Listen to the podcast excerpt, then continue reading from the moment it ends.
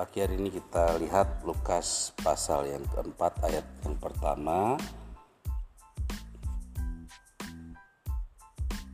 Sampai yang ke 13 ya kita akan baca bergantian Lukas pasal 4 ayat yang pertama mengatakan demikian. Nanti langsung ke kanan saya ya.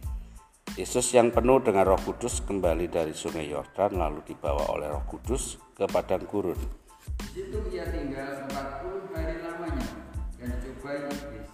Selama di situ ia tidak makan apa-apa dan sesudah waktu itu ia lapar. Lalu berkatalah iblis kepadanya, kalau anak-anak, duduklah batu ini menjadi roti.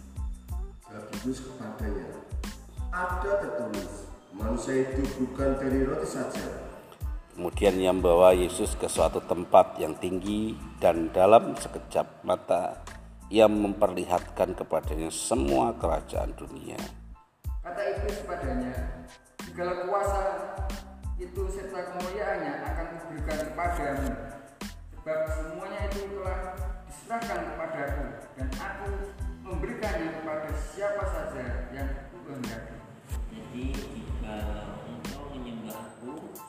Seluruhnya itu akan menjadi milikmu. Tapi Yesus berkata kepadanya, ada tertulis, engkau harus menyembah Tuhan Allahmu dan hanya kepada dia sajalah engkau berbakti. Kemudian ia membawa Yesus ke Yerusalem dan menempatkan dia di hubungan bait Allah. Lalu berkata kepadanya, jika engkau anak Allah, jatuhkanlah dirimu dari sini ke bawah.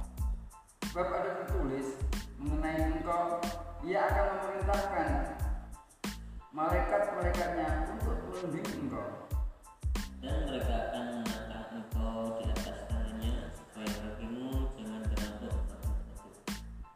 Yesus menjawabnya, katanya, ada firman, jangan engkau mencobai Tuhan Allahmu.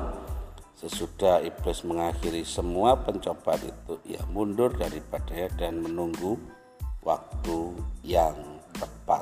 Menunggu waktu yang tepat artinya pertandingan belum selesai. Jadi kita hari ini belajar tentang bagaimana kita menyiasati atau meresponi apa yang menjadi tantangan. ya. Jadi kita belajar dari Yesus. Ketika Yesus diperhadapkan dengan tantangan ini, persoalannya harus kita perhatikan dulu. Umumnya tantangan atau pencobaan itu datang di saat kita lemah. Umumnya. Kalau di saat kita kuat itu namanya latihan.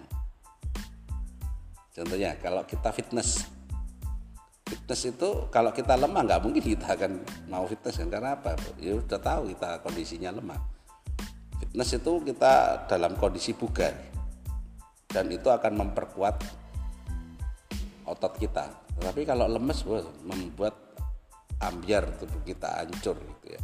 Nah, di ayat yang pertama ya ketika Yesus keluar dari sungai Yordan itu berarti apa? Pertama kali dia muncul keberadaannya. Nah, pertama kali dia ada di muka umum. Yesus ingin apa namanya? Eh maaf, iblis ingin melihat iki wong iki pingin kedudukan apa ora?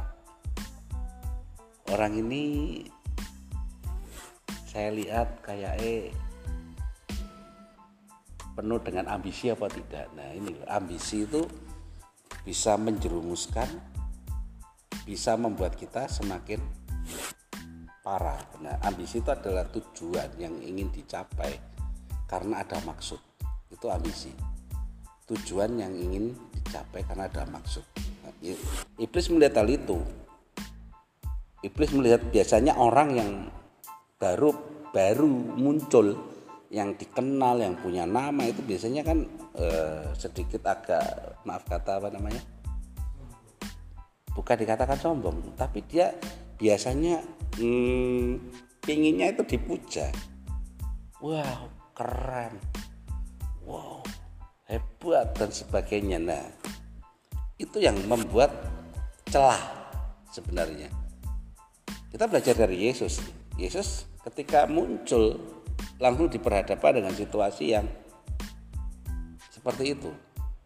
Yaitu dibawa kepada satu yang namanya penampihan atau ujian. Saya perhatikan banyak orang-orang yang melayani yang mau melayani itu kan di awal itu wow, semangatnya luar biasa. Di awal itu semangatnya luar biasa. Tapi ketika dalam perjalanan moro-moro melempem entah kenapa moro-moro melempem nah pernah membuat survei atau gimana? Secara pribadi lah. Tidak usah harus buat pertanyaan itu. Panjenengan kan bisa lihat kan ini orang dulu semangat sekarang melempem sekarang semangat sekarang melempem. Terus apa namanya dilihat lagi juga kayak eh udah mulai mengalami penurunan dan sebagainya. Nah konsep yang pertama itu yang harus kita pahami. Di ayat yang satu itu katakan apa? Yesus yang penuh dengan Roh Kudus. Nah itu yang penting. Nah ini perlu kita perhatikan bahwa ketika kita tidak memiliki yaitu roh Tuhan dalam diri kita baik dalam pelayanan kita baik dalam kehidupan kita itu biasanya gini kita gampang lemes. Konsep ini harus dipegang dulu. Yesus yang penuh dengan roh. Nah Yesus mengajarkan berarti untuk kita bisa bertahan di dalam prinsip pencobaan. Berarti kita harus dulu mengalami dulu dengan Tuhan dulu. Mengalami Tuhan dulu ini.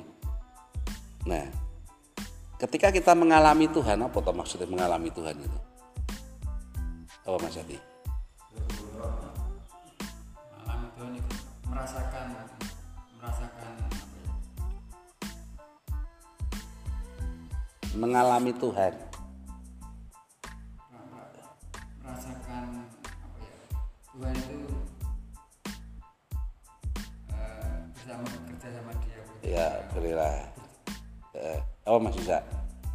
mengalami Tuhan.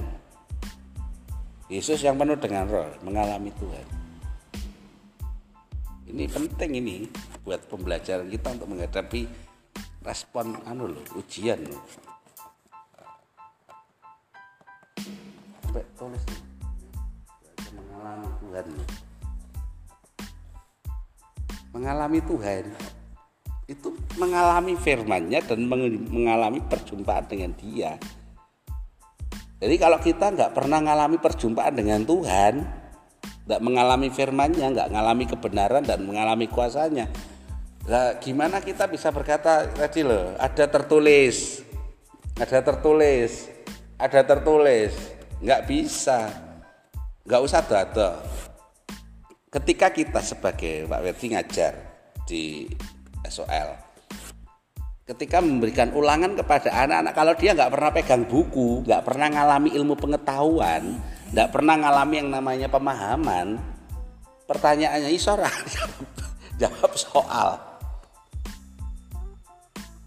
Nggak bisa bisa tapi ngawur. Bisa tapi apa?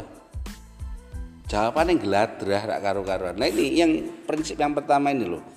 Pengajaran yang Yesus sampaikan kepada kita ketika kita entah kapan dan waktunya menga, apa, mengalami yang namanya badai pencobaan ataupun ujian dalam diri kita prinsip yang pertama ini harus kita harus miliki sebelum masuk ke sana.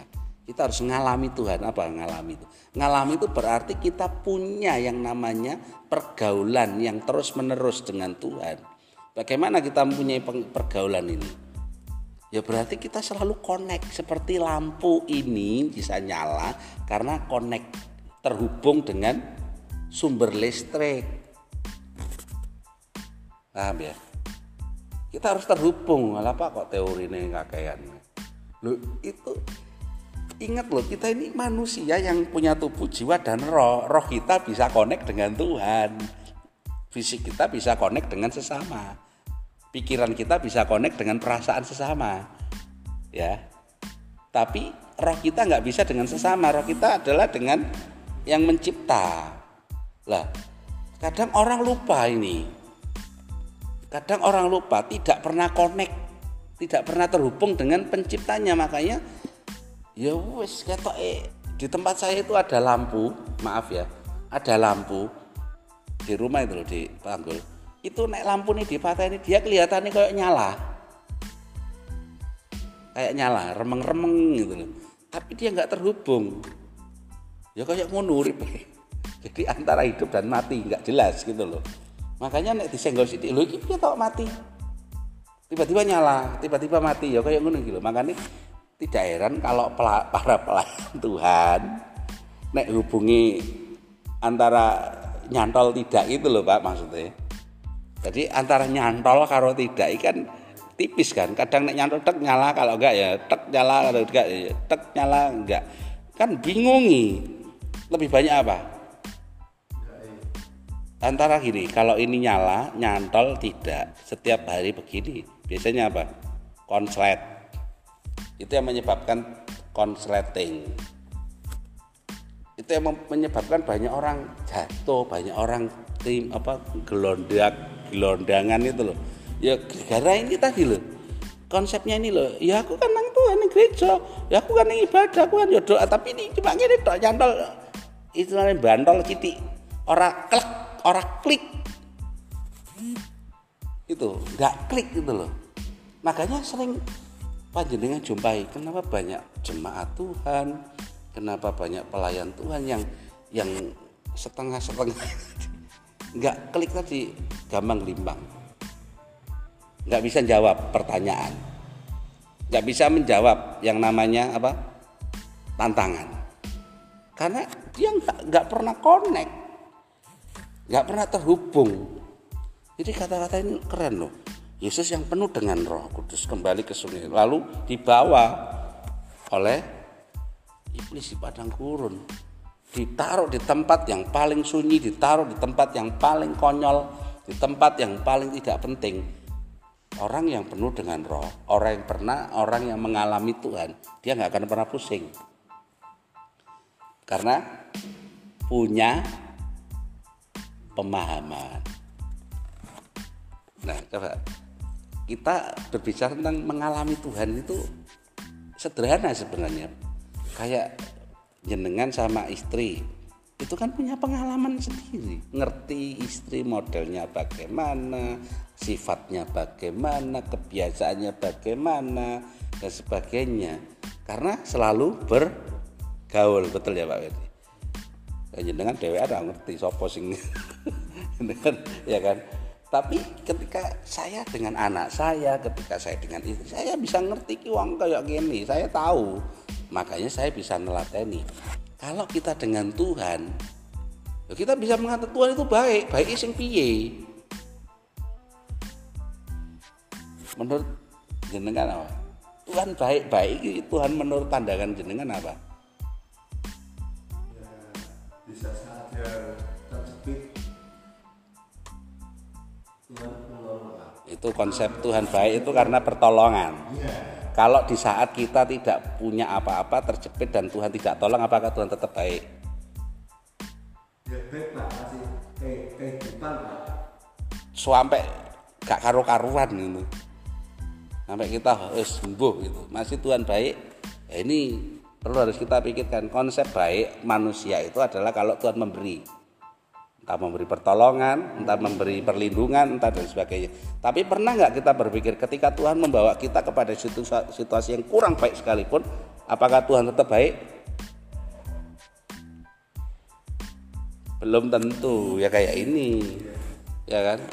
Ketika kita dibawa kepada waduh kok kejepit waduh pokoknya bawaan ini ra ono sing gatekke, ra ono sing ngurusi dan sebagainya. Tuhan apik iki ning ndi? Kebanyakan kayak gitu kan. Karena konsep kita Tuhan baik itu kalau Tuhan memberi. Iya kan umumnya kan. Lah harusnya kita rubah umumnya. Umumnya harus kita rubah. Kenapa? Ketika Tuhan memberikan hadiah yang terburuk dalam diri kita, Tuhan tetap baik. Kenapa? Karena kadang-kadang yang terburuk itu cuma casingnya tok. Bungkusnya. Mari perhatikan Ayub. Belajar dari Ayub.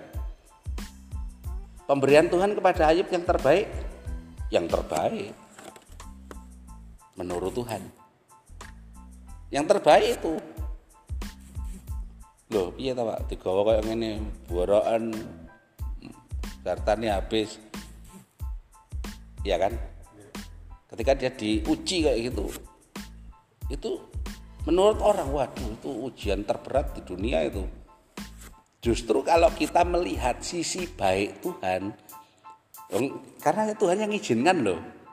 Ya ketika iblis datang iblis datang jalan-jalan diceluk Tuhan dewe weh ini leh. Apa Tuhan? Ini nanti abah rak nanti ayo wah wangel kuwi angel. Wis angel tuturane nggak mungkin dia kita angel iki wong iki. Kok iso angel? Lha Tuhan lindungi kok ya wis saiki tak serahke ning kamu. Wis acak-acakan ra apa-apa tapi siji mbok coba nyawane. Kata aja mbok coba nyawa ya wis wis acak-acak berarti Tuhan izinkan kan? Berarti Tuhan salah. Kalau izinkan gitu. Ya kan? Ini pertanyaan penting loh buat kita. Ini pertanyaan yang kadang-kadang harus kita rubah sebagai anak Tuhan.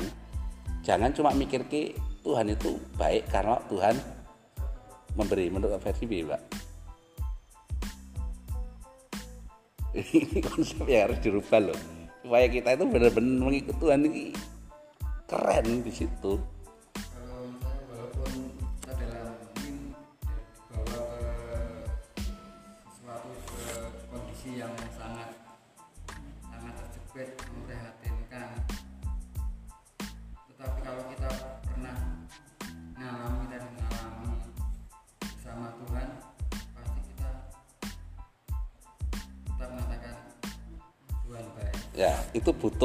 pengalaman.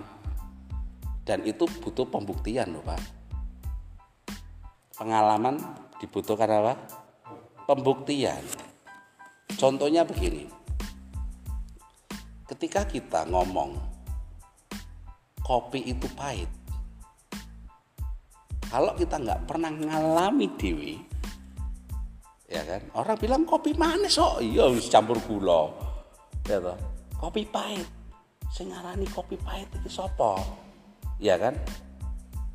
Lho jarene kae. Lho sik jarene aku tuku ning kono kok manis. Sing bener sing di ini loh. Banyak pemikiran-pemikiran. Makanya kita perlu nyemplung dewe ngecek siji-siji. Bener gak ini loh namanya pengalaman itu jenengan saya itu langsung praktek di dalamnya. Kalau kita mengatakan Tuhan baik tapi kita nggak pernah ngalami praktek ya nggak bisa. Jenengan bilang aku iki renang. Ya gampang cemplung ke wae. Ya toh langsung cemplung ke langsung ning laut. Blung. Lah nek dia memang bisa kemampul dan sebagainya itu bisa kelihatan loh. Ya kan? Nah pengalaman kita dengan Tuhan itu mempengaruhi bagaimana kita berespon dengan penco pencobaan tadi ujian. Makanya Yesus ketika diberikan itu ada tertulis. Ada tertulis. Dia paham betul arahnya ke mana. Dia paham betul nggak kalut. Nah ini biasanya orang kalau dalam ujian kan nggak bisa tenang ya. Nggak bisa tenang. Kenapa? Karena yang dipikirkan adalah jawaban orang ketika di dalam pencobaan di dalam ujian yang dipikirkan adalah jawaban. Mereka tidak melihat kasus yang sedang diujikan. Anak saya ketika ini ujian no, eh, di antara berikut ini makanan yang tidak sehat kecuali ya kan? Berarti makanan yang sehat. Tapi dia jawabnya apa makanan yang tidak sehat. Tidak melihat kecualinya. Orang langsung milih oh jawaban oh makanan yang tidak sehat ya pasti ya kan?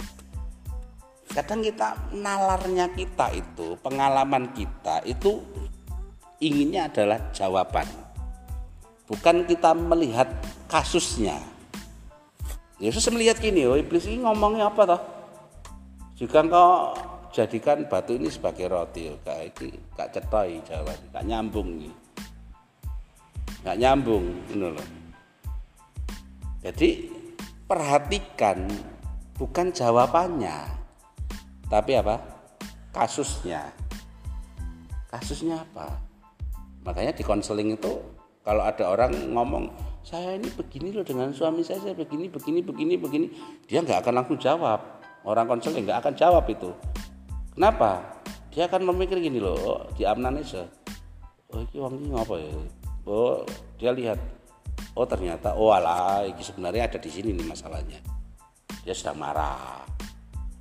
Cuma itu oh enggak ibu harus sabar. Begini enggak perlu jawaban itu. Dia sedang marah. Ibu marah ya? Ibu kesel ya? Ibu kecewa ya? Paling gitu jawabannya. Apa yang buat kecewa? Silakan ngomong jadi apa yang dibalik ini loh? Perhatikan ini ya. Apa yang ada di balik masalah itu? Ya. Sebenarnya iblis ini ngopo toh? Coba jenengan tadi baca iblis itu ngopo toh sebenarnya? Pingin ngopo sebenarnya kalau jenengan baca ayo coba renungan dari kata-kata itu loh sebenarnya iblis pingin apa apa mas sifat-sifat Yesus eh. Oh, coba perhatiin kata-katanya itu loh. Temukan. Ayo. Ini cara kita menggali firman kayak gitu. Jangan apa lihat dasarnya apa, jangan lihat permukaannya, tapi lihat ini konsep dari berpikirnya iblis apa? Yo. Konsep berpikirnya apa? Cuma siji. Iblis butuh pengakuan. cuma siji butuh pengakuan. Itu loh. Karena tubuh Yesus tubuh Tuhan tubuh Allah eh tubuh Allah? Allah jadi manusia nyata di dalam manusia. Yesus butuh pengakuan. Wah, kesempatan itu Tuhan mudun. Santai ini loh coba perhatiin. Tuhan mudun tentunya pasti gak punya kekuatan pikir gitu. Dia butuh pengakuan. Pengakuan apa? Yuk sing disembah sebenarnya kau apa aku? Kita buktikan. Ya saya kamu mudun. Nyata jadi manusia. Aku mau pembuktian. Isi hebatan di karo aku. gitu loh. Ya. berarti kan iblis ketika di dunia itu dia penuh kuasa iblis itu bukan penuh kuasa iblis itu punya kuasa juga. Jangan lupa loh Tuhan memberikan juga loh kepada dia loh. Bukan penuh kuasa loh. Dia punya kuasa. Punya kuasa artinya apa? Dia memiliki potensi untuk menguasai. Karena dia licik kan? Itu. Jadi bukan bukan penuh kuasa. Kalau penuh kuasa itu berarti dia memang diberikan pengaruh itu. Seperti kita kita penuh kuasa atau ada kuasa? Ada kuasa bukan penuh kuasa. Nek penuh kuasa kita bisa lakukan apa-apa. Nah dia bisa makanya dia cuma butuh pembuktian. Wah anu gitu wingi aku ra iso saiki tak enteki. Gitu loh. Tak ganti posisimu. Dia cuma pingin apa? Ambil posisi. Kalau jenengan baca loh iblis cuma pingin apa ngambil posisi nah ini pembelajaran buat kita jangan suka mengambil posisi yang sebenarnya bukan posisi kita itu bahaya itu namanya ambisi karena apa posisi itu adalah pemberian Tuhan. Makanya dikatakan apa? Sembahlah Tuhan. Ini loh, orang itu pinginnya dipuja. Itu masalah itu. Orang itu minta penyembahan. Iblis cuma butuh penyembahan loh. Gitu. Tadi loh ayat berapa itu? Kata iblis, dalam kuasa ini akan kuberikan kepadamu, ya. Kuserahkan kepadamu, ya. Ayat 7, jika engkau menyembah aku. Loh, kan golek posisi toh. Sebenarnya tujuannya itu bukan mencobain dulu-dulu ya dia cuma pingin siji pengakuan penyembahan iblis cuma butuh penyembahan makanya orang kalau sudah di atas orang sudah itu pinginnya apa? Diakui. Nah orang kalau sudah butuh pengakuan biasanya butuh apa? Penyembahan. Penyembahan itu maksudnya apa? Kowe kudu neru aku. Itu bahaya itu. Dalam pelayanan juga gitu. Ini para pengkhotbah para pelayan Tuhan. Piye khotbahku mau nek ndak tulus. Masa sih. Eh, eh tadi khotbah mau masa sih. Lagi dong pemuji lagi dong ya gitu. Iya butuh pengakuan. Loh sadar atau tipis banget loh. Oh tadi kamu mimpin pujinya bagus. Wah hadirat Tuhan ngangkat banget bangkunya sampai terangkat dan sebagainya gitu. Kamu wah, punya bakat mosok. Eh, ada lagi enggak hmm. iya. Masa sih saya nggak seperti itu loh. Tenan. Gak kerasa kan? Mulai kan? Dibumbu-bumbui kan? Terus kita wah aku mau ternyata hebat ya. Gitu loh. Itu tipis banget loh itu. Ada di dalam diri kita sendiri loh kita yang tahu loh. Butuh pengakuan penyembahan. Itu ya. Bisa besok naik kita lanjutkan. Seru ya pak? Ada ada yang perlu di jadi prinsip utamanya itu tadi Pak, harus terhubung dulu dengan Tuhan. Mengalami Tuhan mengalami Tuhan. Mengalami Tuhan itu bukan rajin gereja bukan. Mengalami Tuhan itu bukan rajin ibadah bukan. Mengalami Tuhan itu saat kita sendiri dengan Tuhan itu loh iya. Jenengan ngalami ketemu dengan banyak orang ketemu orang banyak itu bisa nggak mengerti orang-orang itu? Enggak kalau jenengan berdua dengan orang itu hidup bersama dengan orang itu ke mana-mana dengan orang itu jenengan akan ngerti watake. Modelnya ngerti. Yaitu dengan Tuhan. Makanya kalau kita tadi saya ngomong bagaimana kita bisa mengerti Tuhan itu baik sedangkan kadang-kadang kita dibawa kepada situasi yang tidak baik kayak kita punya teman loh. Saya kan punya teman saya baru ngerti oh lah jebule kowe iki wong ini toh. Jebule. Ya toh. Saya tak kira kowe iki apik tapi jebule. Dan wis jebule terus piye? Ya kan? Tapi kalau kita ngerti oh iya dia itu memang wongnya apik kok. Masih kayak ngene tetep anu dia nggak pernah balik ke omongan zaman disi dia tetap memperhatikan. Itu beda kan jadi kalau kita ngomong Tuhan itu baik kok. Ya baik. Meskipun kadang meskipun badai sini berganti dia tetap baik kok. Itu beda ya. Dari mana? Dari pengalaman. Gitu ya. Ketika kita nggak punya uang dan sebagainya Tuhan baik. Opo ngatane orang diberkati kok Tuhan baik. Golek seprene seprene sepi ya Tuhan nggak baik. Hei jangan lupa berkat kita bukan dari uang saja mungkin dari cara lain yang tidak kita mengerti. Ingat Tuhan bisa lakukan tanpa kita bisa mengerti. Tuhan bisa lakukan tanpa kita bisa pahami. Tahunya kita adalah nek mangan gawe sego. Padahal kirimkan apa? Roti. Aku rak butuh roti ya butuh sego. Ya itu jenis koplak kadang-kadang. Ya kan iya kan? Aku butuh duit tak padahal nanti duit tadi ini apa? Panganan. Tapi nggak aku butuh duit tak butuh nih ketika kita sakit. Aku butuh duit tapi dokter ngomong gratis harus usah bayar. Aku saya butuh duit. Terus kayak apa? Kayak bayar mau dikira gratis kok. Dan sebagainya. Ada cara lain yang Tuhan tolong. Tapi kita sih ngeyel wae ya seru. Ngalami kan seru makanya kita banyak diskusi pagi kuliah subuh. Kita ya kita berdoa kita bersyukur kepada Tuhan bahwa apa pun yang terjadi dalam diri kita Tuhan tetap baik